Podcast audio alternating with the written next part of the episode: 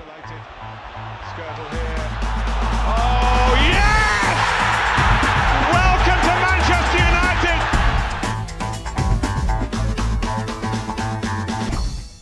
Velkommen til denne Old Trafford.dk podcast special. Sommeren over os, og det er VM også. Vi skal selvfølgelig diskutere, hvordan United-spillerne har gjort det for deres respektive landshold. Derudover skal vi også vende de køb, som klubben allerede har foretaget. Vi skal diskutere de spillere, der kraftigt bliver rygtet til klubben. Om der er andre spillere, vi godt kunne se i United-trøjen på baggrund af deres VM-præstationer. Derfor har jeg inviteret to gæster med i studiet i dag, der har set langt mere VM, end jeg har. Den ene er nyuddannet journalist og redaktør på Old Trafford.dk, Emil Jørgensen. Den anden er den velkendte, altid skarpe og fremragende United-fan, Daniel Vådskov. Og udover øh, Daniel bidrager til programmet ved at deltage som gæst, så støtter han os også inde på oldtrafford.tier.dk med en lille donation. Og du skal selvfølgelig være mere end velkommen til at gøre det samme. Velkommen til jer begge to. Tusind tak, Svante. Mange tak. Det var en fornem øh, præsentation, vi fik der. Jeg skal også lige hurtigt indskyde, at hvis man kan høre en masse larm i baggrunden indimellem, så er det ikke øh, kvinder, der jubler over VM-pausen. Det er, fordi der er utrolig mange øh, studenter, der er ude og køre vognkørsel i dag. Så øh, også stort tillykke til dem, og tillykke til de lyttere, der, der selv er blevet studenter i år.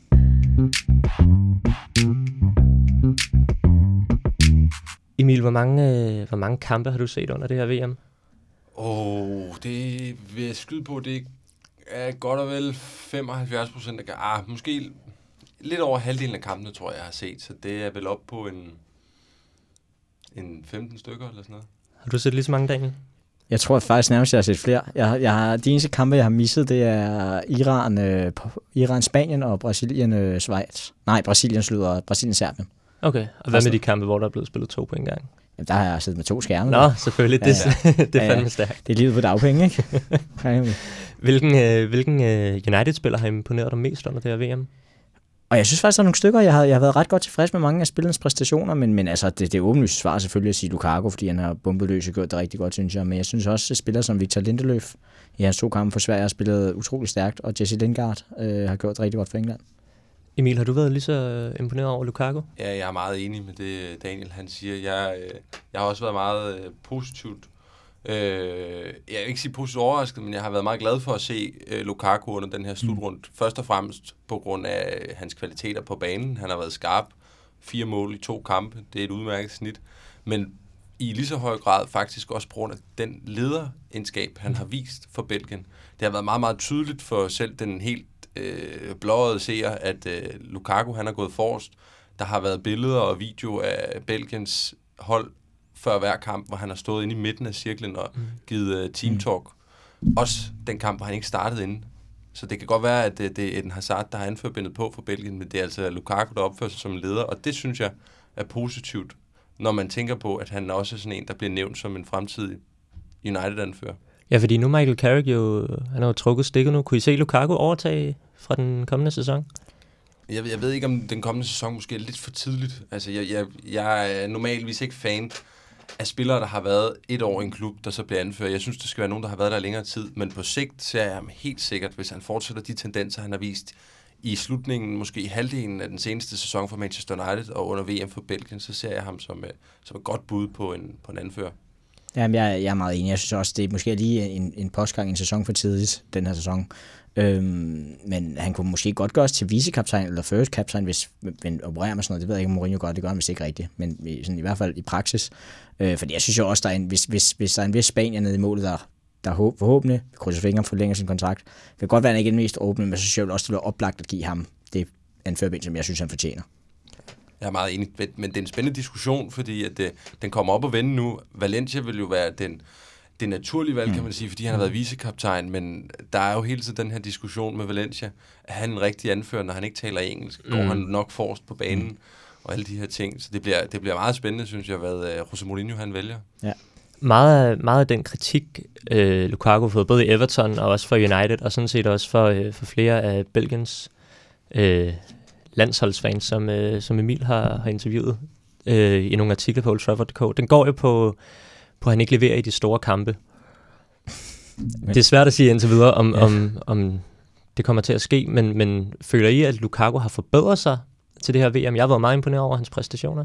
Øh, nej, det, det synes jeg faktisk ikke, for jeg synes også, at Lukaku har spillet i rigtig, rigtig gode kampe for hele sæsonen for United, også i de, også i de store kampe. United spiller også i de kampe, hvor han ikke har scoret. Jeg, jeg har aldrig været enig i den der præmis, som der underliggende har været omkring, at Lukaku han kun kan præstere mod bund- og midterholdene, fordi jeg synes, han har spillet nogle sindssygt gode kampe mod Arsenal blandt andet, hvor vi vinder 3 ude, hvor han laver en assist, men burde have tre eller sådan noget. Vi laver assisten til vores hjemmesejr mod Spurs, hvor Martial scorer, for også rigtig god, og så scorer han selvfølgelig mod, øh, mod Chelsea, hvis jeg husker, ikke? Eller var det sidste? Nej, jeg siger det. Nå. Men han spiller i hvert fald nogle rigtig gode kampe mod øh, topholdene også i Premier League.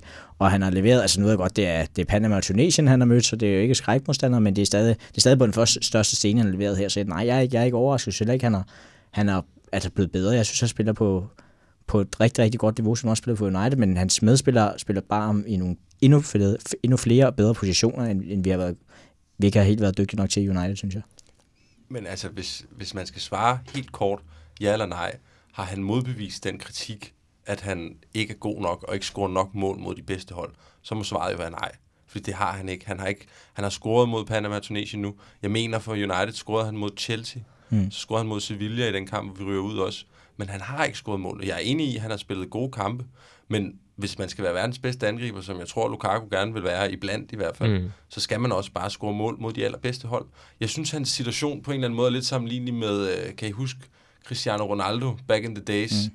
hvor han scorer sit første, jeg mener, det var hans første Champions League-mål mod Roma, efter rimelig lang tid, hvor der også var meget snak om det her med, kan han score i de store kampe, og han gjorde det egentlig okay, men det var som om, da han så fik hul på bylden, så kom målen altså også bare. Og jeg, jeg kunne godt forestille mig, at det bliver lidt den samme situation med Lukaku. Måske allerede næste sæson mm. bliver hans helt store gennembrud, hvor, fordi det er som om, Ja, jeg, ved, jeg ved ikke, altså han spiller jo nogle udmærkede kampe, når vi møder de store hold, men, men boldene går bare ikke ind på samme måde. Det er måske i virkeligheden bare handler om noget, ja, nogle marginaler. Ja, så synes jeg også, det handler om øh, tilgangen til, hvor øh, Uniteds tilgang til de store kampe, fordi han ofte har været rigtig, rigtig meget isoleret og ikke haft spillere tæt nok på ham, som man har for Belgisk landshold, hvor han har De Bruyne og Hazard og sådan noget. Altså i forhold til United, hvor han har Rashford, Martial, Pogba og sådan noget, de er jo dygtige spillere, det er slet ikke det, men de ligger bare væsentligt længere tilbage, end, end, end, end Hazard og De Bruyne har gjort for Belgien. Så jeg tror også, jeg tror også det har været nemmere for ham at score endnu flere mål, også mod givetvis bedre modstandere her til VM, end det muligvis vil være for hos United. Men jeg tror også på, at han nok skal få en kæmpe sæson i sæsonen. Ja, det bliver næste spændende. År nu, nu, har han, øh, nu har de, er det Japan, de har ja. i 8. Mm. delsfinalerne, og så venter Brasilien ja. lige rundt om hjørnet i kvartfinalerne, hvis de ellers går videre begge hold. Det bliver rigtig spændende at se, hvordan at, øh, ja, både Lukaku, men også hele det belgiske landshold klarer ja. den, den kamp. Hvis vi går videre til, øh, til De Gea, han, øh, han præsterer jo godt i alle kampe, næsten i hvert fald. Ja, måske ikke for det, for det spanske landshold.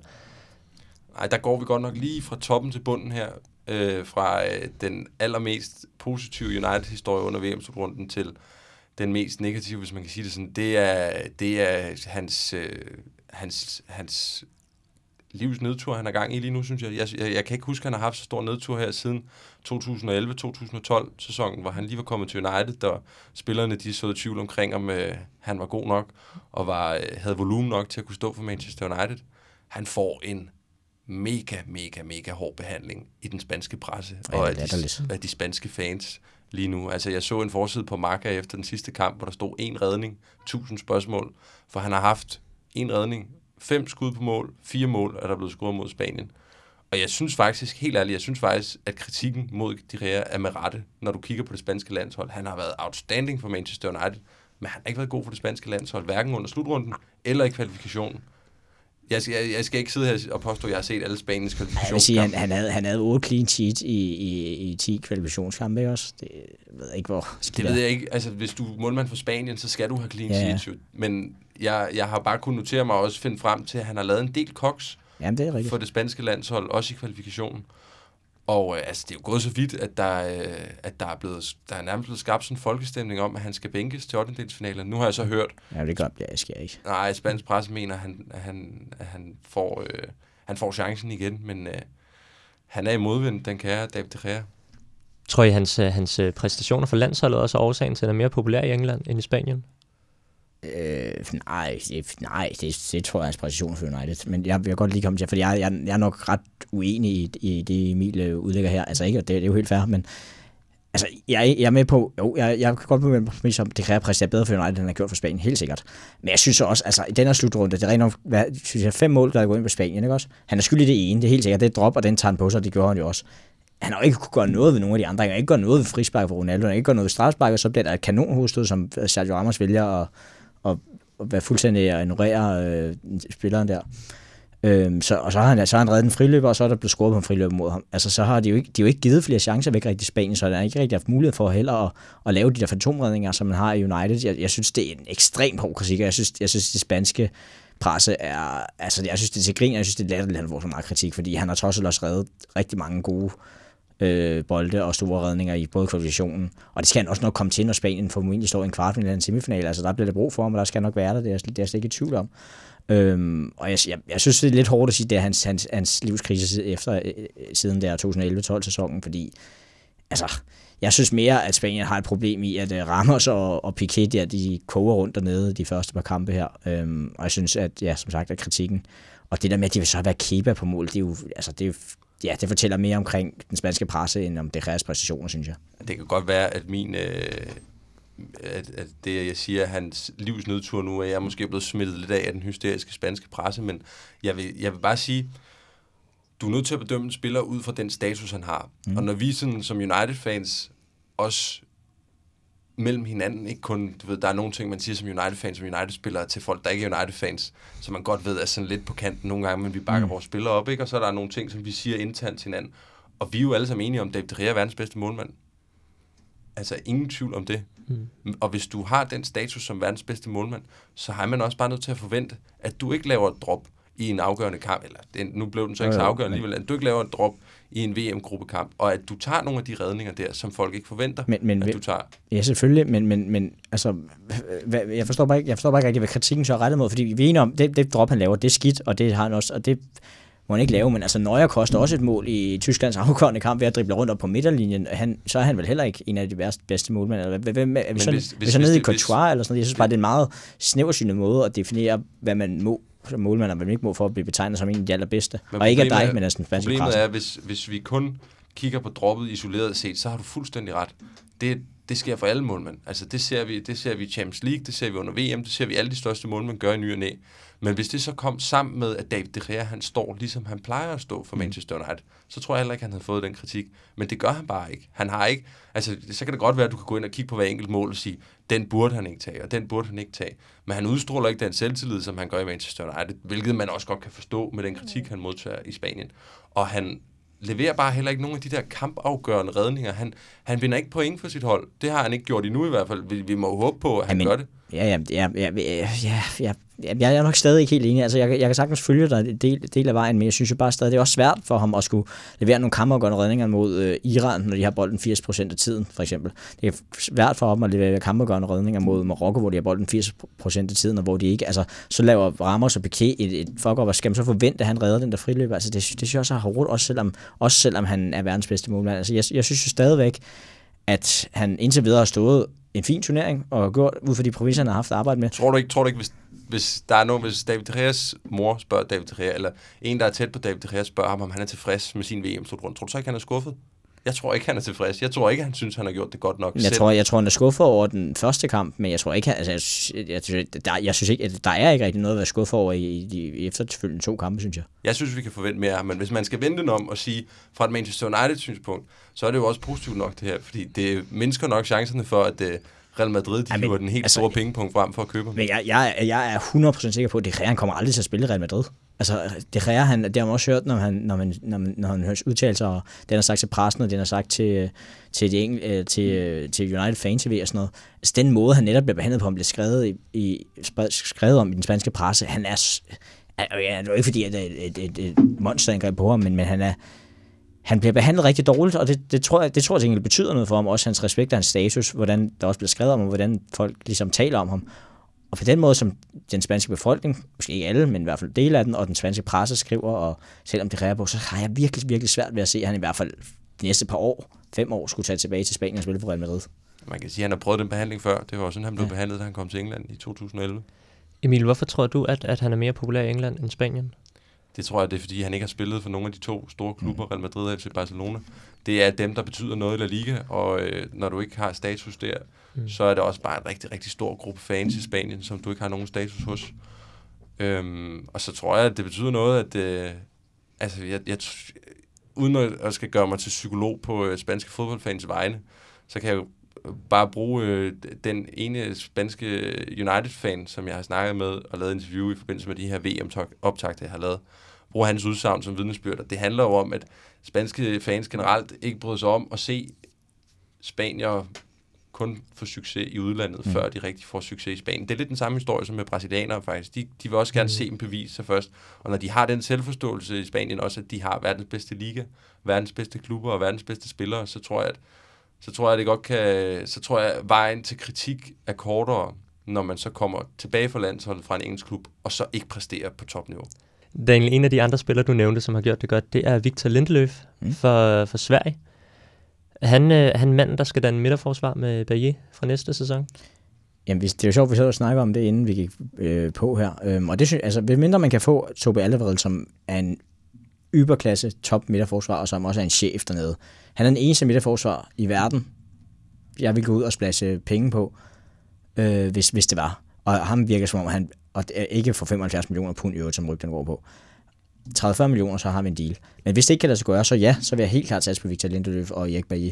Jeg synes, man bliver også nødt til at have noget tålmodighed på de, til de indkøb, som Mourinho gjorde også sidste sommer. Og ligesom, jeg synes, og det ved jeg godt, jeg måske står lidt alene med United fan men jeg synes jo efter den der famøse Huddersfield-kamp, der var en, en, en, øh, mareridskamp, må man sige, så synes jeg faktisk, at han blev bedre og bedre med, med at compose og med, med at rolig på bolden, og, og jeg synes faktisk, han sluttede af som en af vores bedste midterforsvar, også de andre var skadet selvfølgelig, men, men stadigvæk. Øhm, og jeg synes, han har spillet en, en stor slutrunde indtil videre. Godt, han var syg første kamp, men både mod øh, Tyskland og især mod Mexico var han outstanding, vandt sine dueller, var god på bolden, læste spillet godt, viste alle de kvaliteter, som jeg i hvert fald kan se i ham, og som også var det, der ville tingene komme ud, da vi blev var interesseret i ham, for, da han spillede i Benfica. Øhm, så jeg har været meget imponeret, og, og synes helt klart, at han burde have chancen sammen med Bailly til at til starte øh, næste sæson.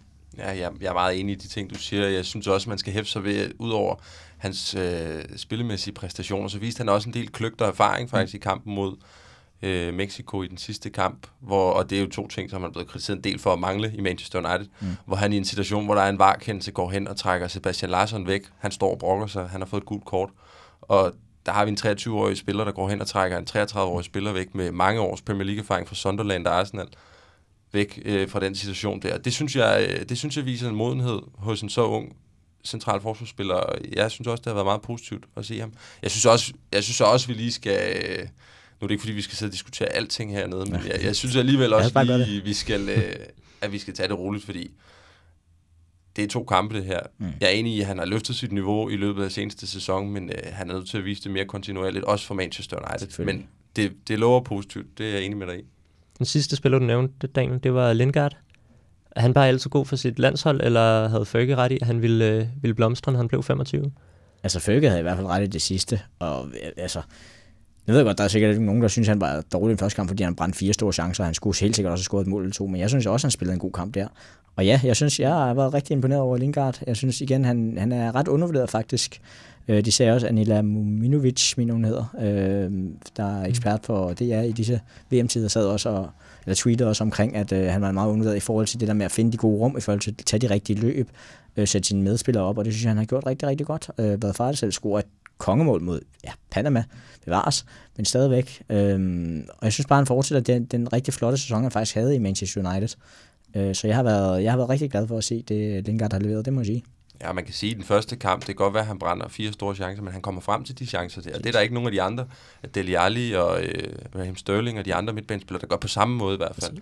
Og altså, jeg, jeg synes, hele den her diskussion om Jesse Lingard, er han god nok, er han ikke god nok, som vi har hele tiden som Manchester United-fans, han er stadigvæk en af dem, der bliver kritiseret allermest. Mm. Jeg er simpelthen ved at brække mig over den. Jeg, jeg synes, det er på tide, vi lukker den en gang for alle og siger, Jesse Lingard er en kvalitetsspiller. Han er, han er i gang med en sæson nu, hvor han har spillet 56 kampe og scoret 15 mål. Hvornår har vi sidst haft en midtbanespiller, der har scoret så mange mål i en sæson?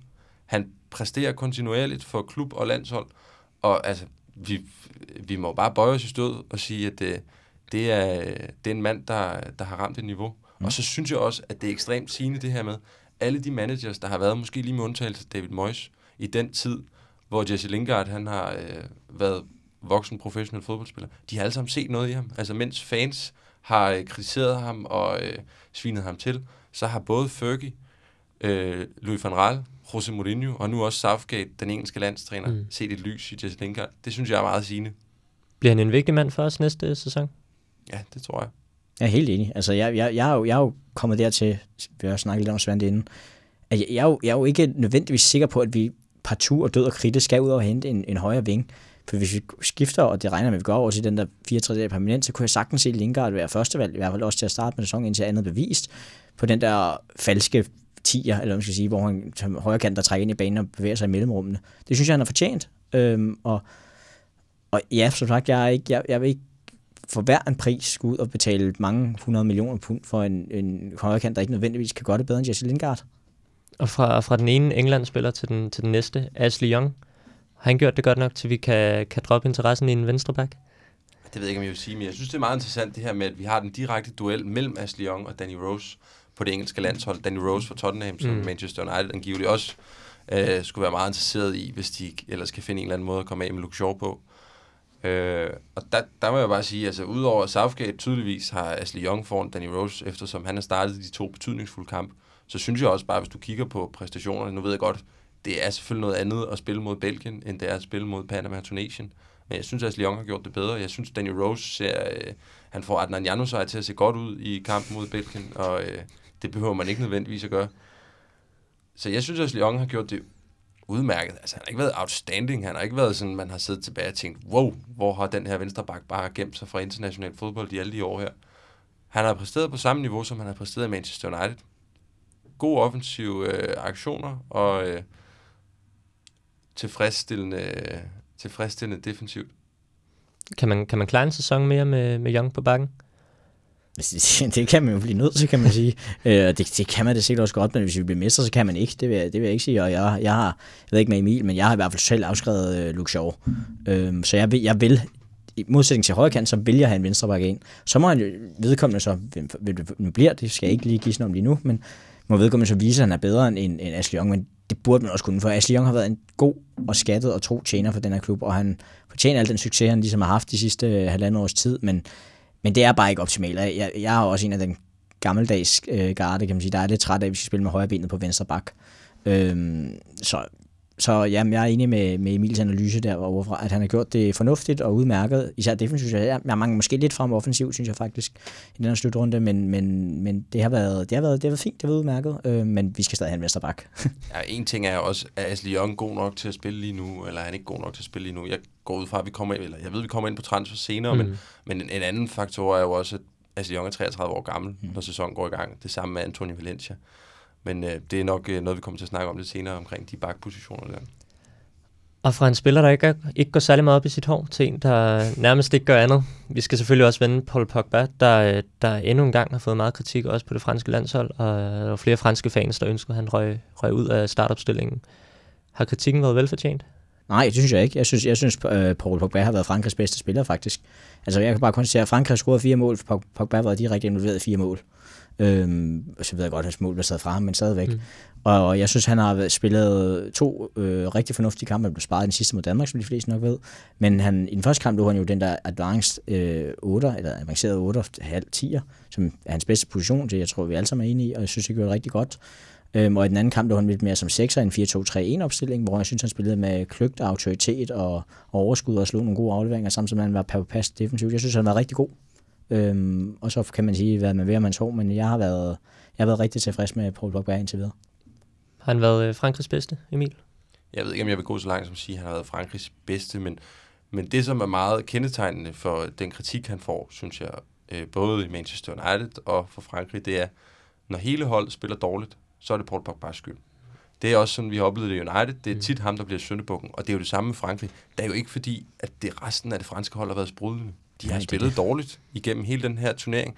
De har spillet tre meget, meget ikke uh, uoverbevisende kampe. Og uh, jeg synes på ingen måde, Paul Pogba han er faldet igennem. Jeg synes, han har gjort det udmærket.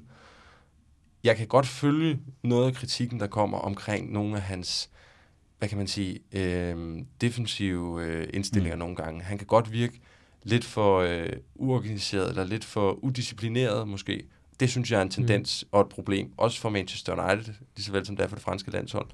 Men øh, altså, jeg er på ingen måde med på den vogn af folk, der, øh, der øh, sviner ham til. Og altså, lige så snart lige så snart det begynder at handle om hans hår, så er jeg nærmest bare begyndt at unfollow folk på Twitter, fordi jeg, jeg gider det simpelthen ikke mere. Jeg, jeg, synes, det, jeg, synes, jeg synes faktisk, det er latterligt. Mm. Jeg, jeg, jeg synes, det er latterligt, jeg synes, det, det er ikke, fordi vi skal ud i den her diskussion, og nu smider jeg et helt vildt kort her, men jeg synes, det tenderer til racisme.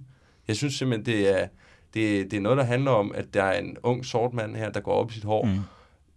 Det er blevet påpeget mange gange, det her også, men vi har en, en fodboldspiller her, som ikke ryger, ikke drikker, er troende, øh, donerer til velgørenhed, gør en hel masse gode ting uden for banen, er glad. Snakker fire sprog flydende. Snakker fire sprog flydende, øh, og åbenlyst går op i sit image, og går op mm. i sit hår, og hvad så? Altså, vi har, vi har altså en fortid af spillere i Premier League især, ja, som har øh, voldsdomme, og som har alkoholproblemer, og som knipper deres øh, holdkammeraters koner, og det er som om, det så at have noget sjovt hår, det er meget, meget værre. Ja, specielt fordi det er sådan lidt ironisk også, når jeg tænker på, vi har, United har tidligere haft en af de mest selvscenesættende spillere, der har skiftet frisyrer hver, hver anden dag, nærmest også i David Beckham, men der, der var det jo aldrig et problem. Altså, why? Men Emil, tror du, at noget af kritikken handler om, om, om lidt det samme, du kom ind på med det her, at forventningerne bare er så høje, at præstationerne også skal være derefter? Helt sikkert. Det, og og, og den, den del af kritikken køber jeg jo, fordi når du har kostet så mange penge, som Paul Pogba han har kostet, så skal du også præstere på et højere niveau, end han har. Altså sådan helt generelt. Jeg synes bare, at det bliver useriøst, når det er, at det så kommer til at handle om hans frisyr, fordi det synes jeg er fuldstændig underordnet. Ja. Mm. Og det, er, det, det påvirker jo ikke heller ens præstationer, om man har blåt hår, eller man har gult hår, eller man har mørkt hår. Nej. Altså. Jeg håber virkelig for Paul Pogba, at, uh, han kan, han kan bære det her franske hold langt i turneringen. Men det er jo Frankrigs problem. Det var en af de ting, jeg snakkede med ham, den franske United-fan, jeg talte mm. med også, det er, at Frankrig har et hold af fantastiske spillere. Altså mm. hvis du kigger på deres hold, øh, jeg tror, det var blevet vurderet til det andet mest værdifulde hold, mm. altså sådan rent uh, transfermæssigt. De har nogle vanvittigt gode spillere, men de har ikke nogen med store nosser, som man sagde, ham mm. franske United-fans, nej, men de har ikke nogen ledere, som de har haft tidligere. De har ikke nogen Patrice Vira, de har ikke nogen Fabian Barthez, de har ikke nogen Zinedine Zidane, der går forrest på den måde der. Og det gør Paul Pogba jo heller ikke. Mm. Altså, jo, han går forrest på et hold af, undskyld udtrykket, nosseløse stjerner, ikke? Men, men det er jo ikke fordi, at han, at han endnu har vist sig i stand til at kan bære en hel nation. Og det... Ja, men, men Ja, ja, sorry, men jeg, jeg, jeg, jeg, jeg, jeg, jeg er meget enig også i det, du siger faktisk, men jeg synes også bare, igen, der kommer det bare ned til, hvorfor, hvorfor er det lige netop et hold af ja, 23 verdensstjerner, de har taget med her, og især deres start, det var jo frygteligt Altså, jeg ved godt, det er måske også forventninger, det, det kan jeg også godt følge, men jeg synes bare stadig, hvorfor er det kun Pogba, der bliver, der bliver vist ud, specielt når han spillede, lad os bare sige, jeg synes, han har spillet fint i de første to kampe, i hvert fald har han øh, faktuelt været kampafgørende. Mm. Men der er ikke ret meget kritik af Osman Dembélé, som smider bold væk. Kylian Mbappé, der har været helt usynlig. Øh, hvad hedder han? Griezmann, der også har spillet øh, tre forfærdelige kampe i min optik. Øh, den, altså Kanté har været god også på midtbanen til at holde, øh, holde balancen, synes jeg, men jeg synes, jeg, jeg synes også igen, det, det kan også være, at det er mit røde United-hjerte, der taler, med, taler men, men jeg synes, jeg synes også, at kritikken af ham er ekstremt skinger, ekstremt unfair, øh, og det er stadig unuanceret nogle gange. Matic, Rojo, Rashford, Jones. Har I nogen kommentar til dem? Oh, jeg har kommentarer til dem alle ja, sammen. Det har jeg også. Hvis vi skal videre på et tidspunkt. Har jeg noget vigtigt? Jeg ved, øh, du er meget glad for Rashford, Emil. Er der et eller andet omkring ham? Jeg elsker Marcus Rashford, og derfor har jeg faktisk også markeret ham som uh, en af de største skuffelser for mig ved den her slutrunde. Ja. Mest af alt, fordi jeg synes, det er bekymrende, den måde, han har spillet på. Det ligner en mand uden selvtillid. Det ligner den Manchester United-spiller, som vi så i slutningen af sæsonen, og som vi alle sammen frygtede øhm, var ved at blive ødelagt af Jose Mourinho, som, øh, som der var mange øh, forskellige engelske sportsjournalister, der, der begyndte at gå op i. Jeg vil sige, i starten, da den her debat ligesom kom op med, er Mourinho ved at ødelægge Rashford? Der synes jeg også, at den var meget unuanceret, fordi når man kiggede på, hvor mange kampe han havde været involveret i, øh, så, så vidnede det om en mand, som Mourinho havde stor tiltro til. Men hvis man bare kigger isoleret på, for det første de minutter, han spillede, men for det andet, den måde, han har spillet på, specielt mod slutningen, så ligner han bare en mand, som, som har mistet noget, noget, noget spilleglæde, synes jeg. Altså, han har en situation mod Tunesien i deres første kamp, Englands første kamp. Det står 1-1. Jeg tror, der er fem minutter tilbage. England skal frem og score, for de ikke skal få den her sædvanlige dårlige start på en VM-slutrund. bolden bliver lagt ind over, og han lader den køre igennem benene for at lade den ryge tilbage til Jesse Lingard. Den bliver så clearet af en tunesisk forsvarsspiller. I bund og grund en, en smart nok kombination, hvis det var lykkes, men hvilken angriber banker ikke på kassen der? Altså, jeg tror, Marcus Rashford for halvandet år siden i hvert fald havde sparket på mål der. Mm. Og vi ser også i den kamp, hvor han får fuld spilletid mod Belgien, han har en friløber helt igennem, som han, øh, som han brænder. Så har jeg godt set, at der er nogle engelske fodboldfans, der spekulerer lidt i, at øh, Marcus Rashford han brænder den med vilje, fordi at øh, de skal undgå Brasilien mm. ved at blive to i gruppen. Så skal de godt nok op mod Colombia i den første kamp, Ja. men så venter også en lidt lettere kamp bagefter mod, øh, jeg mener, det er Schweiz eller Schweiz Sverige. eller Sverige, ja. Ja, Schweiz eller Sverige. Mm. Jeg ved ikke helt, om jeg køber den, men øh, jeg synes, det har været lidt, en lille smule bekymrende at se Marcus Rashford. Daniel, har du nogle, øh, nogle spillere, du har kommentar til af de fire? jeg kan godt følge også noget af det, Emil siger i forhold til Rashford her. Jeg synes også, det har været sådan lidt... Jeg, jeg ved ikke, jeg, jeg synes jo egentlig, at han har spillet med faktisk okay selvtid og taget mange gode, øh, faktisk gode beslutninger, og også taget ansvar i forhold til at tage det fri, sidste frispark, da Trent Alexander-Arnold, der åbenbart skulle sparke før ham, øh, hvilket jeg ikke forstår bliver taget ud. Øhm, og jeg synes egentlig også, at han havde, havde nogle rimelig gode vellykkede aktioner, og indgik over i spillet. Så jeg, jeg er måske ikke helt øh, lige så negativ på Rashfords vejen, men jeg kan godt se, og jeg synes også, det er som om, han mangler lige at tage det næste step i forhold til beslutningstagningerne i kampene. Men jeg siger også til mig selv nogle gange, når jeg selv kører, kørt op i mit hoved, at han, han er stadig kun 20 år. Det skal man altså også huske tænke på. Han har masser af tid, og han, jeg er stadig sikker på, at han bliver en stjerne for både England og Manchester United, og Mourinho skal nok få det bedste ud af ham. Øh, det, det stoler på. Nå, men til den næste spiller, så, så vil jeg gerne bare lige øh, påpege, at jeg synes, øh, at øh, Marcus Rojo, han skal op og være reserveangriber for Lukaku. Hold kæft, et mål, han laver for Argentina. øh, han kan ikke forsvare stadigvæk, men, men som angriber, der kan han meget godt fungere. Nu hvor vi ikke får fat i Arnautovic formentlig, så kan vi få Rojo. Nej, det, jeg, jeg, jeg, jeg er simpelthen så glad på Markus Rokus vegne mere end noget andet. Jeg, jeg må sige, jeg synes ikke, han har spillet en god VM-slutrunde. Nej, Han kommer op og scorer det der afgørende mål der, men for ham at få den oplevelse der, mm. det er jo, altså, det er jo what dreams are made of. Det er jo, det er jo en oplevelse, han, han går i graven med det der. Det er måske det største, han nogensinde oplever. Ja. Jeg læste, hans, øh, hans mor havde udtalt til nogle øh, argentinske medier, at, øh, at de, de troede simpelthen ikke på, det var Marcus Rojo, der scorede det mål der, fordi det var med højrebenet også, så det var jo helt surrealistisk. Ja. Så altså, jeg vil bare sige, jeg er glad for, at en United-spiller øh, er med i så et ikonisk øjeblik. Ja. Øhm, og så, hvis jeg lige skal komme med en kommentar til en anden spiller, så, øh, så tror jeg, at Jose Mourinho er rigtig, rigtig glad for, at øh, Nemanja Matic han er blevet sendt hjem på tidlig ferie. Det var det, han ønskede sig, og øh, det er sket. Det er den eneste United-spiller, der ikke er med videre nu. Ja, Mm. ja det sad jeg nemlig også godt og tænke på. Det, det er sgu egentlig en eller anden ret sjovt. Og der er også kun to af de der 8. finaler, hvor der ikke er United-spillere involveret i. Det må vi gerne lige kigge lidt på. Ja, Ja, det er sgu meget fint. Jones, er der noget i forhold til ham? Ja, Han spiller en kamp mod... Ja, jeg synes, jeg synes, spændende. han, havde nogle fede, han havde nogle fede dueller mod Fellaini, synes jeg. Jeg synes virkelig, de gik, gik, til, den- gik til den. Jeg synes ikke, man kunne se, at det var en glorificeret træningskamp, dybest set. Øhm, jeg, synes, han, øh, jeg synes, han løste opgaven meget godt, selvom jeg også synes faktisk, at øh, Fellaini vil komme ind på, at Fellaini spiller en, en glimrende kamp der, faktisk. Jeg, jeg, jeg synes, Phil Jones gjorde det lidt under middel. Altså, jeg synes ikke, han falder igennem, men, men jeg, jeg synes ikke, det var hans bedste kamp. Men noget, jeg synes var i øjenfaldet, det var, nu var jeg inde og læse på Twitter omkring Phil Jones efter den her kamp. Og den mængde af tilsvininger og hån og latterliggørelse, han får fra engelske fans. Jeg kan godt forstå, at der altså det, det er jo en helt anden diskussion det her, men det var bare noget, som, som blev nævnt, da jeg snakkede med den, med den engelske Manchester United-fan, der skulle fortælle noget om VM. Hvilket faktisk, sjovt nok, var den, der var sværest at finde. Altså, det var nemmere at finde en i Buenos Aires, der ville tale om både United og VM, men det var at finde en over i Manchester. Fordi at de har det her sådan lidt kompliceret forhold til landsholdet, at der er mange af dem, der faktisk ikke følger det. Fordi at øh, de oplever så mange tilsvininger mm. af United-spillere. Specielt øh, når de spiller i, øh, på Wembley i London. Og der har jeg bare kunne konstatere, at Phil Jones, han er jo blevet, han bliver fuldstændig latterliggjort. Mm. Altså, det, han er jo nærmest sådan et, et meme. Øhm, det, det, det, det synes jeg, det, det kan jeg godt forstå, at der er nogle øh, engelske United-fans, som, øh, som bliver trætte af at se. Kan du ikke lige fortælle, hvorfor det forhold er så kompliceret? Det er ret interessant. Jamen, der, der, er flere, øh, der er flere episoder, der ligesom har skabt det. En af de, øh, en af de sådan, måske mest berømte eksempler, det var jo øh, i 98, da England de blev slået ud af Argentina, og David Beckham han ligesom blev søndebuk på grund af hans røde kort. Mm. Der blev jo hængt dukker op i lykker med David Beckham, tror jeg, bagpå.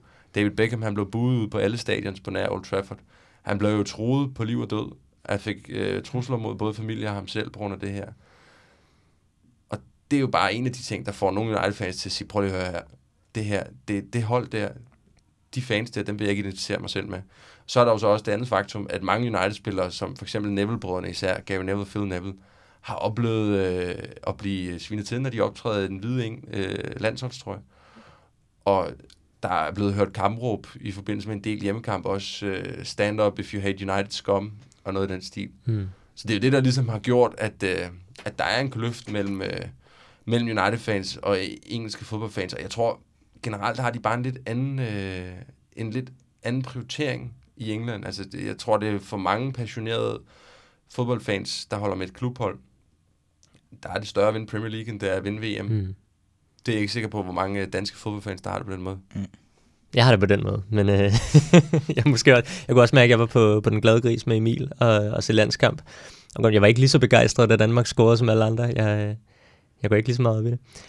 Daniel, du nævnte en spiller før, som vi skal diskutere nu, og det er faktisk øh, ham, jeg har glædet mig allermest til at snakke om. Det er, det er selvfølgelig Fellaini, der har underskrevet en ny toårig kontrakt. Daniel, hvordan har du, har du det med det? Øhm, ambivalent er nok det, det ord, jeg vil bruge i, i første omgang. Fordi når jeg, lige, når, når jeg lige har vendt mig til tanken i løbet af de sidste par dage, da nyheden breakede der i, i onsdags, tror jeg det var, der var jeg, der var jeg nærmest, altså der var det første ord, jeg fik i mit hoved, det var, det var katastrofe, og jeg var rasende på en eller anden måde, fordi jeg synes, Fellaini er så langt fra det, jeg forbinder med en Manchester United-spiller. Når jeg så har fået puls lidt ned og tænker lidt mere rationelt og analyserer lidt på det, så synes jeg egentlig, det, det kan være okay. Altså Fellaini har en rigtig, rigtig, rigtig, rigtig god kvalitet, og det er hans evne til at tage bolden ned og spille videre derfra, eller blive farlig ind i feltet. Der har han nærmest verdensklasse. Altså, der kan man nærmest ikke finde nogen, der er bedre, synes jeg. Det må man anerkende, det må man give ham. Så Problemet er altså bare, at han er så dårlig til så mange andre ting. Altså, han er langsom, han er en dårlig boldbehandling, han er en elendig pasningsspiller. Øhm, og jeg synes heller ikke i forhold til hans størrelse, han faktisk er så god i hovedspillet, som nogle, nogle øh, United-fans øh, giver ham credit for. Men hvis han skal bruges i en, og det håber jeg, og det er det, det, jeg udgang, tager udgangspunkt i i den her diskussion, det er, at han skal bruges som primært reserve, der, der skal spille for start i visse udvalgte kampe, eller skal komme ind som en plan C eller D i min optik. Ikke plan B. Øhm, så kan jeg godt leve med det, fordi så er, så er han et farligt våben, og han, han, han, han er så uortodox, han er så svær at spille imod, at det kan jeg godt følge, at det kan være en god idé at have, men, men jeg, er ikke, jeg er ikke begejstret, men så længe han er United-spiller, så støtter jeg selvfølgelig op om ham, og vil ikke hverken øh, øh, mobbe ham, eller svine ham til, eller noget. Det, det, det, det, det kommer ikke nogen vejen med, og han, han, nu er han stadig er red, og det, øh, det, det lever jeg med, og det, jeg kan godt se fordelen i at beholde Fellaini også. Det er sjovt, vi har haft den her diskussion i fem år nu med Marouane Fellaini, ja. og jeg synes faktisk, det er ekstremt interessant. Jeg synes virkelig, virkelig, det siger meget om den tid, vi holder med Manchester United i. Altså, det, er jo, det er jo noget, vi har snakket så mange gange om det her med. Han er ligesom blevet symbolet på hele den her post-Ferguson-æra, mm. og blevet syndebukken på alt det, der er gået galt. Øh, dem, der lytter og læser alt, hvad der kommer ind på Trafford.dk, de ved, at jeg er en af Fellaini's støtter. Jeg altid bakker ham op, og jeg øh, flere gange har advokeret for, at øh, den er urimelig, den kritik, han får.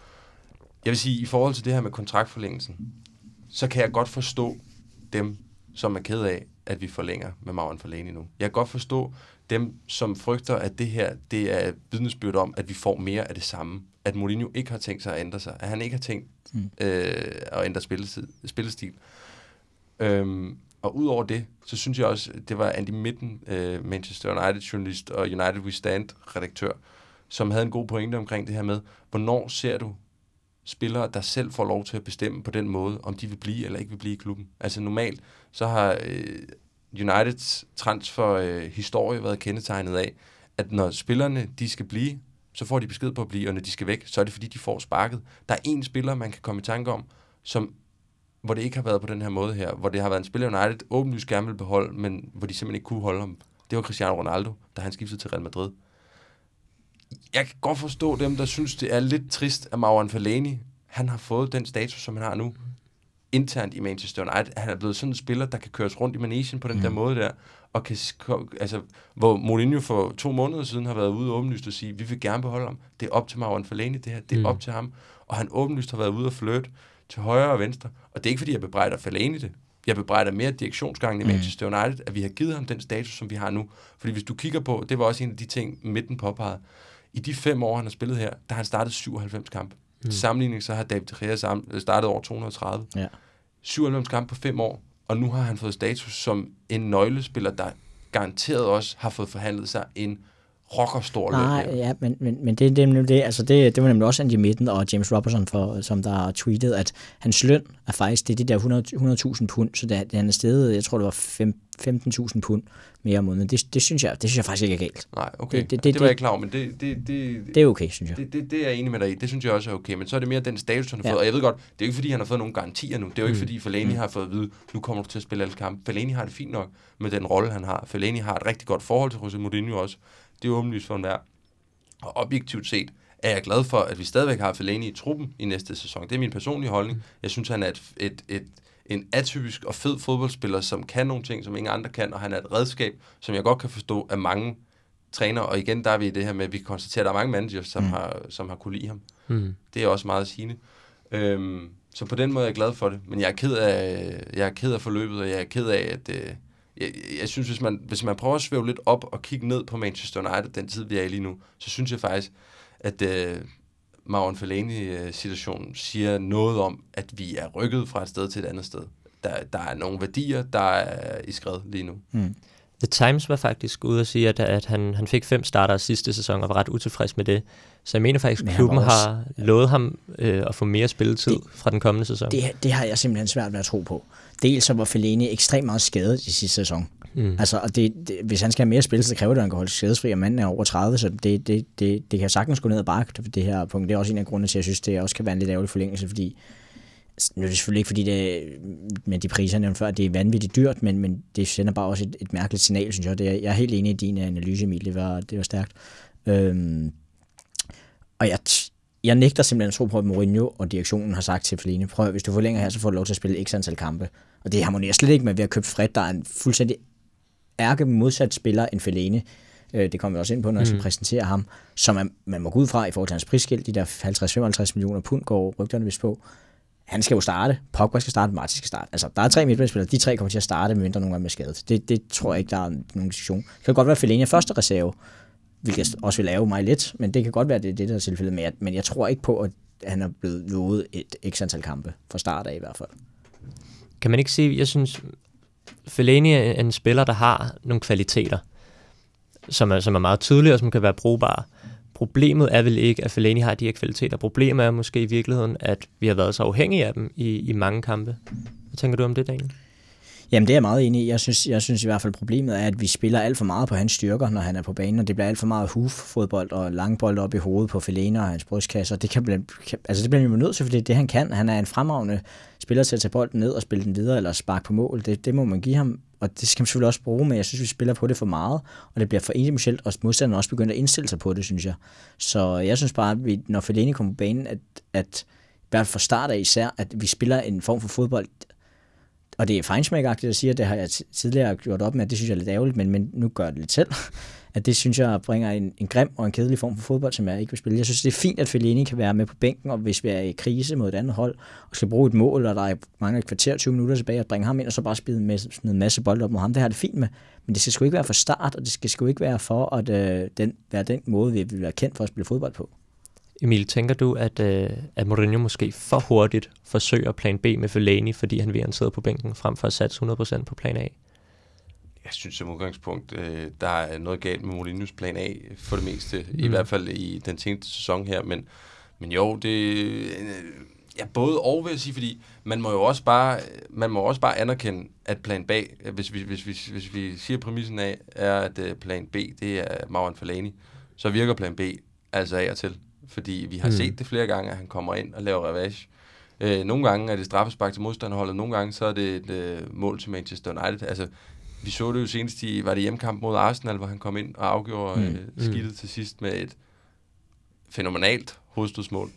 Øhm, så jeg ved, ikke, om jeg, jeg, jeg ved ikke, om jeg synes, at han nogle gange tyr for hurtigt til Fellaini, men, men hele den her diskussion om Manchester United spilstil med Fellaini, Manchester United spilstil uden Fellaini. Jeg, jeg, jeg ved ikke, om vi skal gå, gå så dybt ind i den lige nu, øh, men, men, men jeg synes folk, de skal prøve at stille sig selv det spørgsmål også, hvordan spiller Manchester United, eller hvordan har Manchester United spillet de seneste par sæsoner, når Fellaini ikke har været på banen. Mm. Det er jo ikke fordi, at vi har sådan to vanvittige kontraster, hvor den ene er sådan noget fritflydende champagnebold, øh, hvor vi bare ser mål på samlebånd, og så kommer Fellaini ind, og så er det bare norsk. Det er jo i virkeligheden, altså det er jo i virkeligheden, det er jo to under. Det har, det har været, begge, begge typer fodbold har været ekstremt kedeligt, og øh, ikke særlig serværdigt. Så jeg, jeg, jeg synes, det er interessant at diskutere Fellaini, og hvad kan han, og hvad er for en type spiller i Manchester United er han. Men jeg synes også, vi skal passe på, at, øh, at vi ikke bliver ved med at fastholde ja. den her diskussion om, hvad, øh, hvad Fellaini gør i United. Jeg synes, jeg synes faktisk, det er en sindssygt god pointe, det der, Emil, for det er, det er jeg helt enig med dig i. Der, hvor jeg også synes, at måske Fellaini bliver et ekstra stort problem, det er også, i hvilken rolle han bliver brugt i. Fordi bliver han brugt ind på den der 8 Pogba-rollen eller 10, hvor han bliver, netop bliver smidt op i feltet, kan lave revage og score mål og tage bolden ned der, så, så er det også en anden Fellaini, så er han en farlig Fellaini. Mm. Bliver han brugt som Martis eller Ander Hedadas understudy og skal spille sekser og ligge og kreere spillet og, og, og spille bolden fremad, så er, det, så er det et kæmpe issue, og så synes jeg netop, at spillet ændrer meget karakter, fordi for eksempel især når Hedder spiller, han er, Hedder også en dårlig sæson, men han kan trods alt spille væsentligt hurtigere, det kan Fred også, når vi kommer til ham. Men når Fellaini ligger derinde, så går det altså bare langsomt, og det, det er jo på grund af den type, han er, og, og det kan jo sådan set ikke på sin vis gøre noget gøre for, men det er, også, det er også lidt der, jeg synes, problemet er. For vi bruger Fellaini som en angrebsåbner, en dåseåbner, en angrebsmulighed, som, som den der 8 og 10'er, så lever jeg egentlig okay med det, selvom jeg stadig ikke er kæmpe fan, men når vi bruger ham som sekser og som skraldemand, så er jeg kæmpe modstander af ham, fordi det, det synes jeg simpelthen ikke, han er en spiller til den rolle. Man kan sige, hvis, øh, hvis Jones bliver kritiseret af de, af de engelske fans på sociale medier, så, øh, så gør Fellaini godt nok også på, øh, på Uniteds Twitter-konto. Ja, jeg, jeg, jeg skal være ærlig sige, jeg har faktisk ikke været inde og kigge nu efter, at øh, vi offentliggjorde nyheden for en times tid eller halvanden siden, om at øh, United har forlænget med Fellaini, men jeg kunne også forestille mig inde på vores eget øh, forum, inde på øh, Old Trafford DK's Facebook-side, at det flyder over mm. med, med bræk og tilsvininger, og jeg må bare sige, at jeg, jeg er kæmpe, kæmpe stor modstander af det der. Jeg, jeg kan godt forstå, at Fellaini, han kører United rundt i Manation, hvis han kan det. Jeg kan godt forstå, hvis Fellaini, han synes, det er fint rent professionelt at spille her, men han ikke har udviklet følelser for den klub, mm. han spiller i, fordi han har om nogen fået en, øh, en grim behandling lige fra starten af. Mm. Og han har aldrig gjort andet end at kæmpe røven ud af bukserne, hver gang han er inde på banen. Jeg synes, øh, ja, det vil jeg godt sige til dem, der lytter med, der sidder og sviner øh, Mauro Fellaini til inde på vores Facebook-side, eller inde på Twitter eller andre steder. Hvad er I for nogle fans? Altså, øh, bak dog spillerne op, i stedet for det der. I risikerer at blive blokeret. I, I, bliver, I, bliver, I bliver bandet lige om lidt. Fra en spiller, som mange gerne ser ud af klubben, så skal vi til at kigge på de spillere, der er kommet til. Og øh, en af dem er brasilianske Fred, der er kommet til fra ukrainske Shakhtar Donetsk. Daniel, kan du ikke sætte os ind i, hvilken, øh, hvilken spiller han er? Jo, gerne. Øhm, jeg kan starte med udtalelsen af navnet jo, øh, det, fordi det, det har jeg øvet mig lidt i at, mm. læse lidt op på, at han, man skal faktisk udtale det ikke som Fred, som vi gør, eller Fred the Red, vores maskot der, men man skal sige det som Fridge. Fridge. Altså, ligesom uh, fridge, uh, det engelske køleskab, eller navnet på køleskab på engelsk, og så bare med et E selvfølgelig, så fridge øh, så, så ved man det. Mm. Dagens lærdom. Øh, jo, men øh, han er en... Altså, jeg vil beskrive Fred som en... Øh, ah, det lyder også... Jeg vil, jeg skal hellere sige Fred, faktisk. Men, jeg, men det, oprigtigt talt, så skal man sige det sådan. Øh, men, men Fred er en, en, en moderne midtbanespiller, der kan meget, både frem og tilbage banen. Jeg vil, jeg vil beskrive ham som en blanding mellem en, en bedre offensiv udgave Kanté og Andre Hedder. Han er lille og kompakt, han er 1,69, fysisk ret stærk, har et fremragende venstreben, øh, er pasningssikker, slår nogle rigtig, rigtig gode diagonalskift, og hans helt store styrke, som jeg ser det, og i forhold til de artikler, jeg læser om, det er den der transmission, transmission eller omstilling fra angreb til, eller fra forsvar, undskyld, til angreb, hvor jeg synes United i lang tid har manglet rigtig, rigtig godt ligt, i, i hvert fald efter at Carrick, han ligesom for et par sæsoner siden mistede benene lidt. Og det er han rigtig, rigtig dygtig til. Han er rigtig god til at få bolden, og så orientere sig og spille bolden hurtigt frem til, til de offensive kræfter på banen. Han øh, har tidligere spillet 10'er, så han har også øh, et vis øh, angrebsiver i sig. Han er ikke en, man skal ikke forvente, at vi får en spiller, der laver 10 mål og, og 15 assist, for han er ikke en spiller, der laver særlig mange mål eller særlig mange assist, men han er typisk den spiller, som har bolden, eller har foden på, den sidste, på bolden den sidste tredje eller fjerde gang inden en scoring. Og så er han ekstremt aggressiv, han takler godt, han løber meget, kommer rigtig meget rundt på banen, og er faktisk lidt atypisk brasilianer, ret disciplineret i sin måde at presse på, og i sin måde at løbe på. Øhm, ja. Nu nævnte Emil det her med, øh, med, at vi ikke altid spiller champagnebold, når, når Fellaini heller ikke er på banen. Er øh, uh, Fridge, er han en spiller, der kan, øh, kan ændre på det? Han er i hvert fald et skridt på den rette vej, vil sige, om det er lige ham, der går, at vi pludselig begynder at spille champagnefodbold og score 3-4-5 mål per kamp, det, det er nok tvivlsomt. Men han er i hvert fald en spiller, der kan sætte tempo i spillet, og det har vi manglet rigtig, rigtig meget. Og netop, og det er ikke for at save Fellaini ned her, men netop når man har Fellaini, Martic og Pogba på banen samtidig, så bliver det meget med mange boldberøringer. Fred spiller rigtig meget på første touchet og slår øh, øh, førstegangsberøringer, og det kan i hvert fald være med til at åbne spillet op og sætte noget tempo på spillet, som jeg synes, vi har manglet rigtig lang tid. Så ja, jeg, jeg, jeg er rigtig, rigtig øh, begejstret og glæder mig til at se, øh, se ham i den røde trøje. Daniel, jeg har set nogle engelske journalister påpege det her med, at øh, hvis man sammenligner øh, Fred og øh, Paul Pogba, ja. så ud over de der åbenlyse fysiske forskelle, der er på dem, at den ene er høj og meget øh, stor, og den anden er lille og kompakt, så kan de mange af de samme ting, har jeg set nogen påpege. Er du enig i den analyse, eller øh, ser du dem som meget forskellige spillere?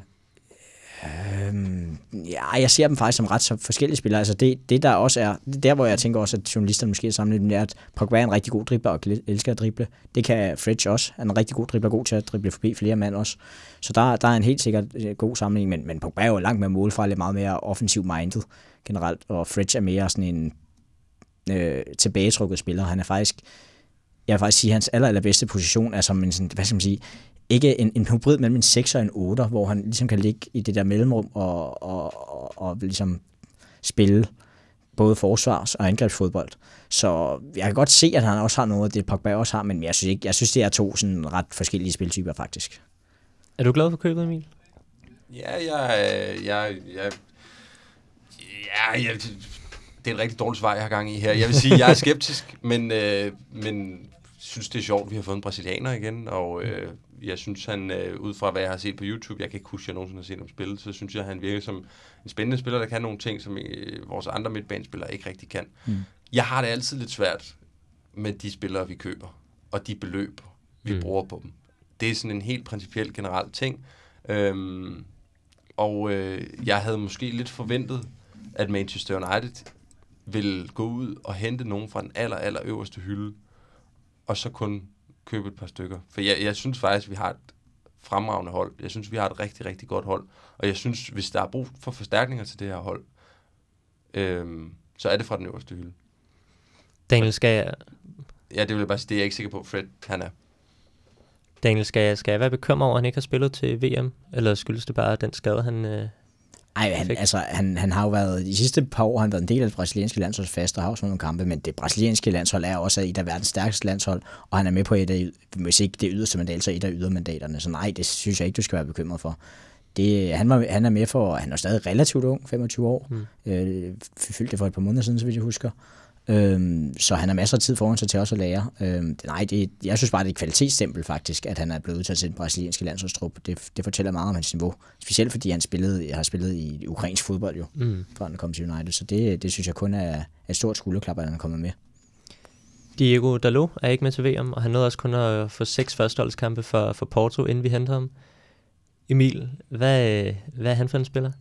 Jamen, øh, jeg vil starte med at beklage over for jer og lytterne, fordi jeg kan altså ikke komme med en lige så fin gennemgang, som øh, Daniel han lige er kommet med her.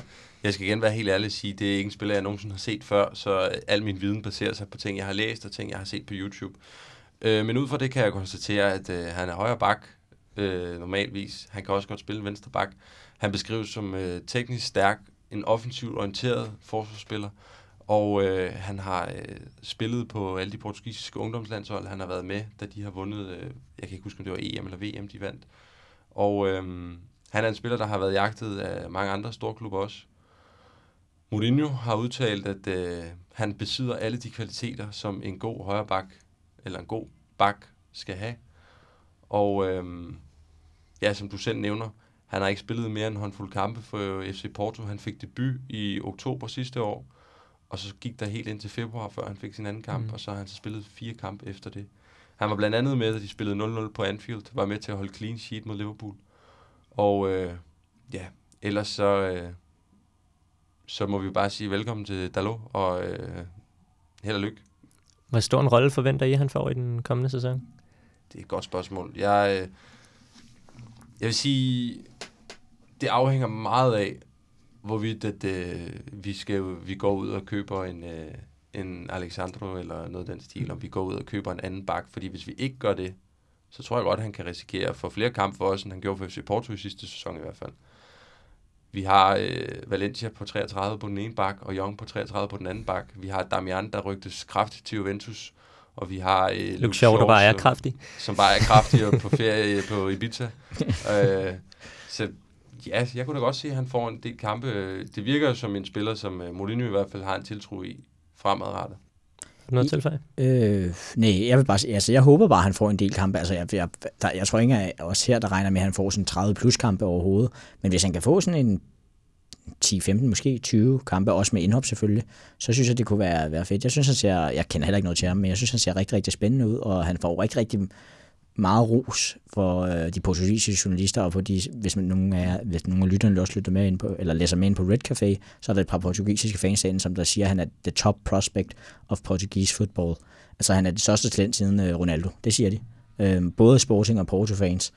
Øhm, så det løber rigtig godt. Øhm, og jeg har faktisk jeg har, jeg har en lille idé, om han kan få, også som Emil er på, at han kan få lidt flere kampe, end man måske tror. Mm. Men det er klart, at han starter jo ikke som førstevalg, og han slår heller nok ikke Valencia af, øh, mindre han bliver skadet.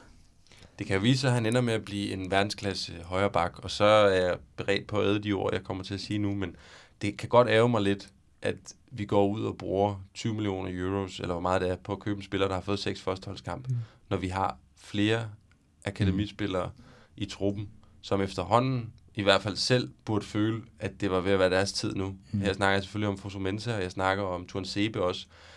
Man kan selvfølgelig sige, at der er ikke nogen af dem, der er den naturlige højre bak, men jeg synes alligevel, at det er et skidt signal at sende til sådan nogle spillere som dem, at vi går ud og henter en, øh, en ungdomsspiller fra et andet, øh, fra et andet land, som, som ikke har fået som ikke rigtig har fået nogen kampe. Jeg, jeg, jeg, jeg, kunne godt have ønsket, at, øh, at der var nogle af dem, der fik chancen i den her sæson, og det kunne det jo godt tyde på, at de ikke gør. Mm. Vi har også en, en Leo Connor på, på akademiet. Det er, det er måske lidt for tidligt for ham, men han er ellers også et, øh, et lovende navn. Ja, jeg kan, jeg kan lige tilføje, øh, pudsigt nok har FC Porto jo erstattet ham med en øh, tidligere akademispiller fra United med, mm. hvad hedder han, Sadie Django. Mm. Øh, jeg kan ikke huske, om han fik en enkelt kamp eller sådan noget for Louis van Raal, men øh, det var i hvert fald der omkring, at han var inde omkring førsteholdet. Ja.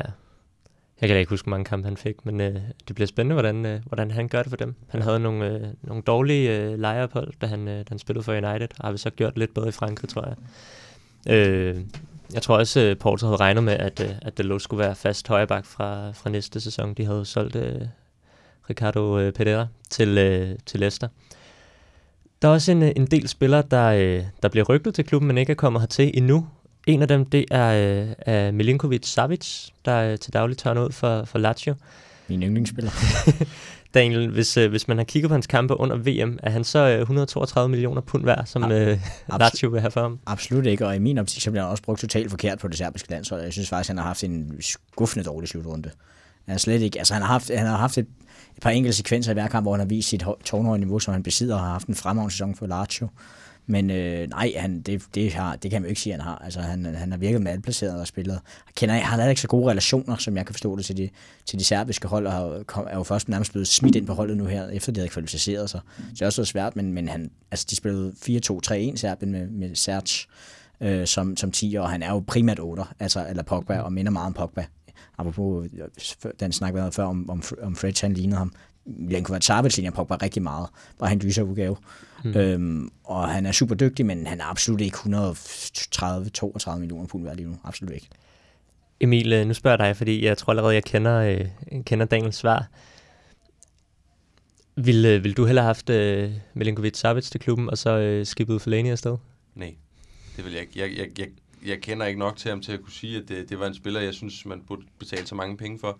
Jeg kan konstatere, at han har spillet en elendig slutrunde, synes jeg. Han er skuffet, mm-hmm. øh, og han virker for mig en lille smule hyped. Der kommer de her spillere sådan øh, en gang hver sæson, hvor der lige pludselig er et eller andet, øh, jeg vil jo ikke sige, at han er et nyt navn, men i hvert fald en, en nyt navn til de summer, som der bliver nævnt, og øh, jeg har ikke set noget, der, øh, der beviser over for mig, at han, øh, at han, han er en Manchester United-spiller, og jeg synes, specielt nu, når vi har forlænget med Fellaini, at øh, det ville jo kræve, at, øh, at der var en anden spiller, der skulle, der skulle sælges, og ja, jeg, jeg, jeg, jeg har ikke nogen stor fidus til, øh, til det transferryg. Nej, det giver, det giver slet ikke mening nu, når vi forlænger har forlænget overhovedet ikke. En, øh, en anden spiller, der jo stadig er på blokken, det er øh, Alderweireld, for, øh, der spiller for Belgien og for, for Tottenham. Under den her slutrunde har han lignet en spiller, der kan løse vores forsvarsproblemer. Jeg vil sige, under den her slutrunde har han, ligesom han går til daglig, lignet en spiller, der kan løse de fleste forsvarsproblemer. Han er en klassespiller. Og jeg vil sige det sådan, det afhænger 100%, i min optik afhænger det her 100% af, om øh, Mourinho han vidderligt tror på Erik Bailly. Mm. Fordi hvis han gør det, så synes jeg ikke, vi har brug for ham. Så synes jeg ikke, vi har brug for at betale de penge for at få ham. For vi har mange centrale forsvarsspillere. Modsat mange andre, der sviner vores øh, forsvarsspillere til, så har jeg stor øh, tiltro til, til faktisk alle dem, vi har. Jeg synes ikke, du kan sige, at Smalling og Jones er klasseforsvarsspillere, men de er gode forsvarsspillere. Det kan man ikke tage frem. De er gode forsvarsspillere i Premier League, og jeg tror på, at øh, Bailly, som jeg betragter som en af de bedste, hvis ikke den bedste forsvarsspiller i Premier League, når han er på sit topniveau, mm. sammen med Victor Lindeløf, som vi snakkede om tidligere, har vist nogle lovende takter. Jeg tror, at de to kan danne et, øh, et, et markerpar, som kan blive rigtig, rigtig stærkt i mange år også. Så har du glemt Rocco. Og så har jeg ovenikøbet glemt Rocco, som, øh, som, som jeg faktisk også værdsætter en del. Jeg, Mm. øh, jeg synes specielt, nu har han haft en, en skade, der, eller en, en sæson, der har været ødelagt af, af skader. Eller en slem knæskade, men, men sæsonen før det, hvor vi vinder Europa League, inden Mm. han blev skadet, der synes jeg faktisk, han spillede rigtig godt. Mm. Der var han vores bedste centrale forsvarsspiller, og modsat mange af de andre forsvarsspillere, vi har, så kan jeg, jeg kan godt lide, at han kan finde ud af at sparke folk ned. Jeg synes, at det, det klæder et, et godt engelsk forsvar, at vi også har nogle bøller som ham. Endda med begge fødder på en gang. Ja, lige præcis. altså, vi hader dem, når de spiller for de andre klubber. Mm. Det er lidt det samme med... Okay, jeg vil, ikke, jeg vil, jeg vil dog ikke sammenligne Sergio Ramos og øh, Marcos Rojo med hinanden, men øh, så det niveau synes jeg ikke, han er på. Men, men det er lidt den samme type spiller med, at vi hader alle sammen Sergio Ramos, men jeg tror, at de fleste vil være enige om, at øh, vi vil fandme gerne have ham på vores hold. Ikke? Mm. Så jeg kan også godt lide Rojo. Og, øh, men, men det var jo bekymrende at se i slutningen af sidste sæson, øh, den her situation, der var med, øh, med Erik Bailly, der ikke spiller, og den meget underlige forklaring, som Jose Mourinho kom med, som lød på noget, øh, med noget af, at, øh, at fordi Bailly ikke skulle med til VM-slutrunden, så prioriterede han at spille de folk, som var kandidater til at skulle med deres respektive landshold til VM, det vil sige Victor Lindeløf, Rojo, Smalling og Jones. Og det er, det, der har han altså drukket nat på den der, Jose Mourinho. Det er fuldstændig, øh, det er fuldstændig noget vrøvl, det der. Det fik ham jo heller ikke til at spille Martial over øh, Sanchez. Præcis. Præcis. Det fik heller ikke til at spille Martial over Sanchez, eller til at spille Rashford i særlig mange kampe fra start i slutningen mm. af sæsonen. Så det er noget vås, og man kan jo frygte, at det er fordi, der ligger et eller andet øh, dybere bag, at der er kommet nogle twister i forholdet mellem Mourinho og Bailly, eller der er noget, vi ikke ved. For det vil sige, ud fra den viden, vi har, ud fra de ting, vi ser, der er Bailly vores klart bedste centrale mm. forsvarsspiller, og det virker helt mærkeligt, at han ikke spiller i de vigtige kampe, som for Altså- eksempel altså, FA Cup-finalen. Ja, altså, jeg, jeg, jeg tror nu bedre, jeg, altså, hvi- hvis der, var, nø- hvis der lå noget underliggende luder, så tænker jeg bare, at det var blevet gravet frem i alle disse SoMe og øh, alle medier ved alting i tider. Øh, fordi der, der tænker jeg, at der er en eller anden af de der lokale journalister, der bliver fået frem. Så jeg, jeg tror faktisk bare, det handler om, at Bailly, han, også, han havde, var også meget skadet sidste sæson, og han var, altså, han var langsom om at komme i gang, synes jeg. Så jeg tror bare, det handler om, at, at vi var fra langt inde i sæsonen, og Smalling og Jones især fungerede som et okay partnerskab, og, og Lindeløf også skulle have sin kampe for at blive integreret endnu mere, øhm, og Rocco skulle også have lidt, når han, når han også var skadesfri. Jeg, jeg tror egentlig bare, at jeg tror, Bailly er ubetinget førstevalg øh, også igen, inden de spiller, der ikke skal med til slutrunden, så jeg tror, han får en rigtig god preseason og kommer helt, helt sikkert stærkere tilbage som førstevalg, sammen med en af de andre, hvem der nu ikke, ikke er skadet. Og den, Øhm, og- den, den, an- analy- undskyld, den analyse vil jeg være fuldstændig enig med dig i, hvis ikke var fordi Mourinho han havde lukket det der underlige vås ud i slutningen af sæsonen. Men, men Mourinho siger bare så mange mærkelige ting. Jeg tror, jeg, tror, jeg, tror, jeg har jo lidt, jeg holdt lidt op med sådan at, at tro alt for meget på, hvad han siger sådan 100%, så jeg, jeg, tror, jeg, jeg tror ikke, man skal lægge så meget i det. Men, men selvfølgelig, hvis, hvis han ikke starter, hvis han er med til preseason og gør det godt, og så ikke starter en ny sæson, så kan man godt begynde at, at bekymre sig mere. Jeg er ikke så bekymret lige nu. Alexandro er en anden spiller, der er blevet rygtet til klubben. Han er jo ikke med for Brasilien. Øh, skal man lægge noget i det, eller er det bare øh, trænerens valg? Nej, det, altså Brasilien har Marcelo, som i min optik er verdens ubetinget bedste venstreback, og så har han prioriteret en defensivt stærkere øh, Felipe Luis for Atletico, og det synes jeg, det kan man godt forstå. Alexand- Alexandro er i min optik en klasse venstreback, og jeg vil elske ham at se ham hos United. Øhm, også fordi der er 50 millioner pund, det, det må jeg indrømme. Øhm, vi har brug for en med et højt, højt niveau øh, på den position, og, og det kunne godt være ham. Der er også nogle andre muligheder. Emil Van på Dan Rose, der er en Fasio Gulam fra Napoli, der måske også kunne en mulighed, eller en Kieran Tierney i, i Celtic, en ung, lidt mere spændende spiller, hvis man vil den vej. Øh, men, men jeg synes, han er en rigtig, rigtig god spiller, en klassespiller, der kan spille både vingbak og, og ja, almindelig venstreback, så jeg synes ikke, der er noget farsnit i, at han ikke er udtaget. Det er bare fordi, at der er to rigtig, rigtig dygtige venstrebacks i forvejen. Jeg, jeg er enig i alt, hvad Daniel han siger. Jeg, jeg gad også godt at se uh, Alexandro i Manchester United. Jeg gad allerhelst at se, at uh, Jose Mourinho han uh, vækkede Luke Shaw op af Tone Rosesøvnen og fik ham i form og uh, fik ham til at udfylde det potentiale, som, uh, som vi alle sammen drømmer om, der er i Luke Shaw. Men uh, der er meget, der tyder på, at det ikke kommer til at ske. Jeg skal i hvert fald have en, uh, have en god fedtsugning, inden uh, sæsonen går i gang. Ja, jeg, jeg vil sige, jeg, jeg, jeg grinede også af det der billede, det, det, det vi griner lidt af, det er et billede, der er blevet lagt op på Twitter fra øh, hans private ferie, i Luxor, hvor han står på en jagt med nogle af sine britiske lads, og øh, ligner ikke en, der er i topform. Han har en lille, han har en lille farmave der. Men der vil jeg bare sige, der, der synes jeg også, vi skal passe på med ikke at, det vi laver sjov, men, men, men jeg, jeg synes også, man skal passe på med ikke at bruge det som, som, øh, som, som bevis på, mm. at han ikke er, er god nok. Fordi altså, så, så har Wayne Rooney i hvert fald aldrig nogensinde været god nok til Manchester United. Problemet er jo bare, at det netop kommer i forlængelse af, en, han har igen haft en lortesæson, og han igen også så utrænet og ukampdygtig ud imod Crystal Palace, da han blev skiftet ind der. Og det har bare været så længe nu, han har set sådan ufit ud, synes jeg. Og det, jeg ved godt, han er jo ikke, han er jo ikke tyk eller overvægtig overhovedet, som i, i sådan gængs forstand, når vi snakker om, om fedme og sådan noget. Overhovedet ikke. Han, han, han, ser, han ser ganske godt ud. det er no, uh, ingenting her. Men, men, øh, men, men jeg synes jo bare, at når man som du Shaw hænger i det yderste tråd, skal bevise så meget, og tydeligvis ikke har Mourinho's tillid, så kunne man godt gøre lidt ekstra, synes jeg. Det kan jo også sagtens nå at gøre, det kan sagtens også gøre det, og jeg, han har et uomtvisteligt uforløst potentiale, men, men jeg, jeg synes bare, det virker som om, han mentalt er stået totalt af. Og jeg, og jeg har, jeg har opgivet Luke Shaw totalt i hvert fald. Jeg tror, han ville have godt af at blive sendt et, øh, et par uger hjem til øh, Ronaldo. Som øh, Evra havde jo udtalt, der skulle man i hvert fald ikke til hjem, hvis man, øh, hvis man ville slappe af. Jeg vil have en god midter. øhm, gruppespillet er færdigt, når vi går ind i, i knockout-fasen. Er der nogle spillere, som I håber kommer til klubben, som, øh, som vores lytter bør holde øje med her resten af slutrunden?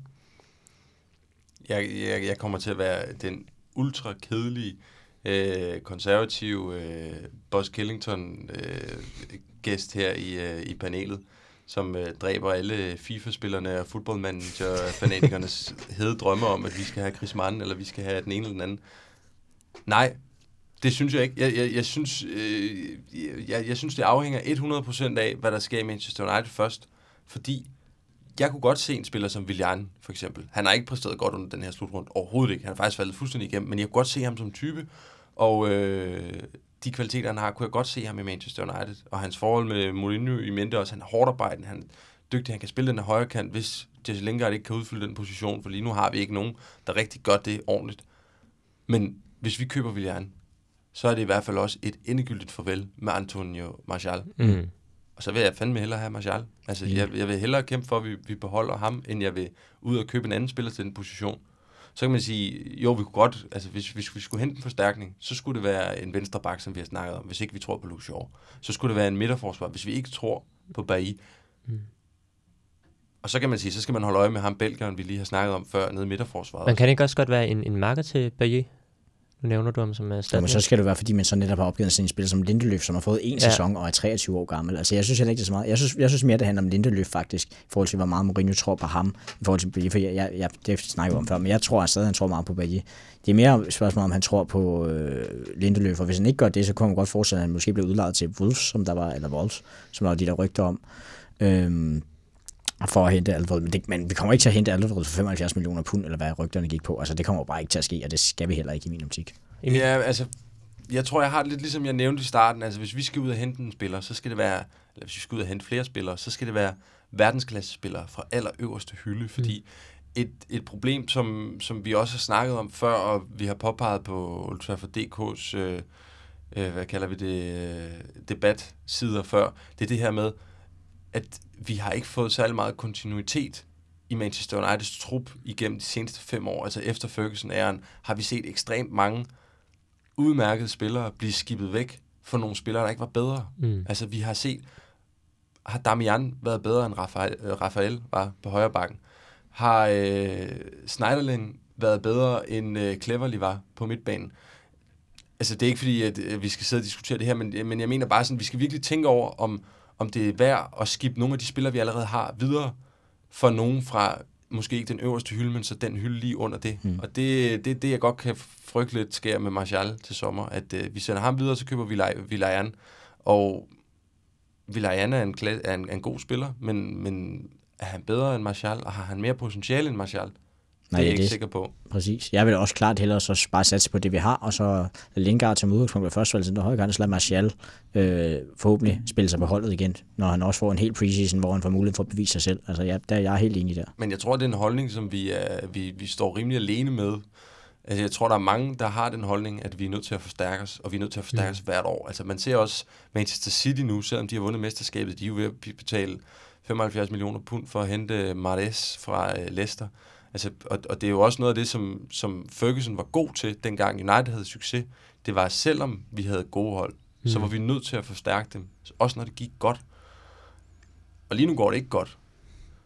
Så man kan sige, ud fra det rationale, så var det jo meget vigtigt, at vi hentede nogle spillere. Jeg, jeg, jeg tror bare på, at, at det handler mere om for Manchester United, og Mourinho især lige nu, at skabe noget harmoni, mm. og skabe øh, en anden mentalitet i truppen, end der er lige nu, og end der har været i seneste sæson. Og jeg tror ikke, den rigtige vej er at bruge øh, halvanden milliard på transfervinduet til sommer. Daniel, har du nogle, nogle mere opmuntrende ord til FIFA-tilhængerne? Er der nogle spillere, man skal holde øje med, som du gerne ser i klubben? nu, nu skrev du til os, at det skulle være nogen, der var gået videre, så jeg kan jo ikke tage ham for Senegal, som jeg ville have taget med, men nu gør det altså. Nu mm, bryder jeg lige reglerne godt alligevel. Der er en spiller, der hedder Ismail Sarr, for at spille i Rennes. Både, kan både spille til højre og til venstre, som er 20 år, og virkelig høj og stor og stærk hurtig, driblestærk, kan score mål, kan lave assist og kan bruge begge ben, så vidt jeg også kunne læse mig frem til. Jeg læste lidt op på ham. Øhm, han synes jeg kunne være interessant, men spørgsmålet er bare igen, om han er så, han er så ikke bedre end det, vi har umiddelbart. Så det er nok ikke heller ikke det er værd, tænker jeg, men det er bare en rigtig spændende spiller, som jeg egentlig gerne ville have set videre i turneringen, men nu røg det så ud på fairplay-reglen, så det, det var, ja, så ham, det, han er ellers den eneste. Jeg synes ellers, at det er ret meget dem, man kender, mere eller mindre the usual suspects, der, der er tilbage, og ikke så meget nyt under solen på den front. Men altså, hvis, hvis jeg lige skal prøve alligevel at gribe Svantes bold her på en lidt, lidt mere konstruktiv måde, end bare at slå den ned med realisme og sige, det kan ikke lade sig gøre, det, det skal vi ikke have, det der. Og så i stedet for at sige, hvilke spillere er der tilbage i slutrunden, som jeg vil elske at se United, eller som, som, som mm. jeg synes er fede at se på. Så vil sige, en spiller... Nej, nej. Nå nej. Nå nej, Tyskland er ikke med. Så vil sige, tyske fans. En spiller som øh, Godin i øh, Uruguay's midterforsvar, er med et bæst, og mm. ham, øh, ham vil jeg elske at have på, på mit hold også. Jeg synes, øh, den meksikanske frontløber ved siden af Hernandez, jeg tror han hedder Luisano, Ja, Lozano. Mm. Har været et fedt bekendtskab. Også ham kendte jeg ikke rigtig så meget til inden den her slutrunde her. Han har været fed, synes jeg. Ham synes jeg også, man skal holde øje med. Og ellers så, øh, så, så synes jeg, at det har ikke så meget med transfer så gør det her, men en, en opfordring er det til vores lyttere at, at følge med i, øh, i Englands færd for, for trofæet hjem. It's coming home. Det er hashtag, det, tweet, øh, det, det trender meget på Twitter i øjeblikket, har jeg set.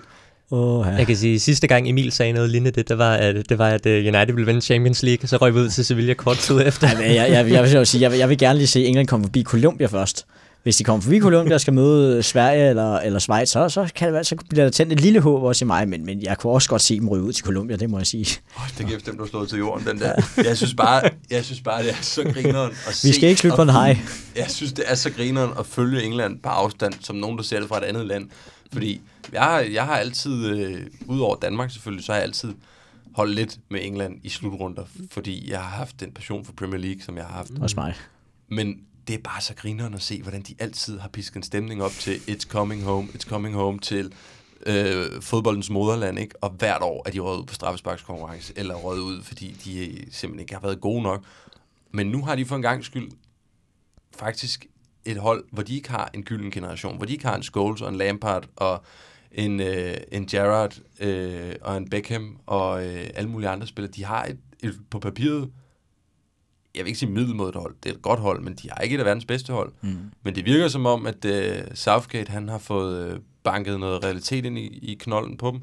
Og man kan sige, at det, der taler imod dem, det er nu, at de så er ved at piske en stemning op. Ja, Fordi, at de nu har vundet mod Panama og Tunesien, og så er de ved at gå helt amok. altså, jeg, jeg, jeg gik i pausen mod Panama, da de førte 5-0, der gik jeg på Twitter og skrev, hashtag It's Coming Home, for at se, okay, hvor meget går de amok. Der var blevet skrevet 33.000 tweets inden for en time, hvor de havde skrevet hashtag It's Coming Home, og det var alle sammen englænder. Okay, jeg tjekkede selvfølgelig ikke med alle sammen, men dem jeg lige kunne se, det var alle sammen englænder. Jeg, jeg har lidt en fidus til England i år. Jeg, øh, jeg synes i hvert fald, de, de har været det, det sjoveste bekendtskab sammen med Belgien. Ja, ja, ja. ja. Det, er jo, det er jo fedt set fra et United-perspektiv. Det er der, vi har flest spillere med. Ja, helt, altså jeg, jeg, jeg er faktisk helt enig, og jeg synes også, altså det, man har altid et, et, lidt blødt spot for England, eller på ens Premier League-relationen. Og jeg vil, igen, som jeg sagde, jeg vil, jeg vil gerne lige se dem komme videre for, fordi Colombia er altså et ubehageligt hold, der skal møde, også selvom Rames måske ikke er med. Men de, hvis de kommer videre for dem, så, så, så, så problemet er, så bliver de også kæmpe favoritter mod et hold som enten Sverige eller eller Schweiz, og jeg kunne, jeg kunne desværre også godt se, og det er ikke for at, at snakke den gode stemning ned, men jeg kunne desværre også godt se, at de rent faktisk slog Colombia relativt nemt, og så røg ud til, så var Sverige kommet videre med en eller anden 1-0 sejr på et straffespark af en fransk grandkvist mod øh, Schweiz eller sådan noget, og så taber England 1-0, et eller andet 1-0 til, Schweiz, eller til Sverige, fordi de ikke kan nedbryde deres defensiv. det ville være så typisk, men, men, men altså, hvis man kigger på deres vej lige nu, så ligger det okay for dem til at kunne møde frem i en semifinal. Altså. Det, vil, det vil være fedt. Det vil være rigtig fedt. Jeg synes næsten, vi, vi skal slutte af på de ord. It's coming home. Det var alt, hvad vi havde på programmet i denne VM og Transfer Special podcast. Et stort tak til dagens to gæster, Emil Jørgensen og Daniel Vådsgaard. Tak. Tusind tak. Derudover så er det også min sidste episode som vært på podcasten. Jeg flytter til Aarhus efter sommeren, og har derfor lavet nogle af de andre gode gutter fra Old Trafford, det kan overtage styringen. Boo. jeg, øh, jeg håber, jeg får lov til at komme ind som gæst på et tidspunkt, og ellers så glæder jeg mig til at, til at se en masse United-kampe på, på Tierna Nok i Aarhus. Og øh, ja, tak fordi du lyttede med, og øh, du må have en god sommer og et, øh, et endnu bedre VM.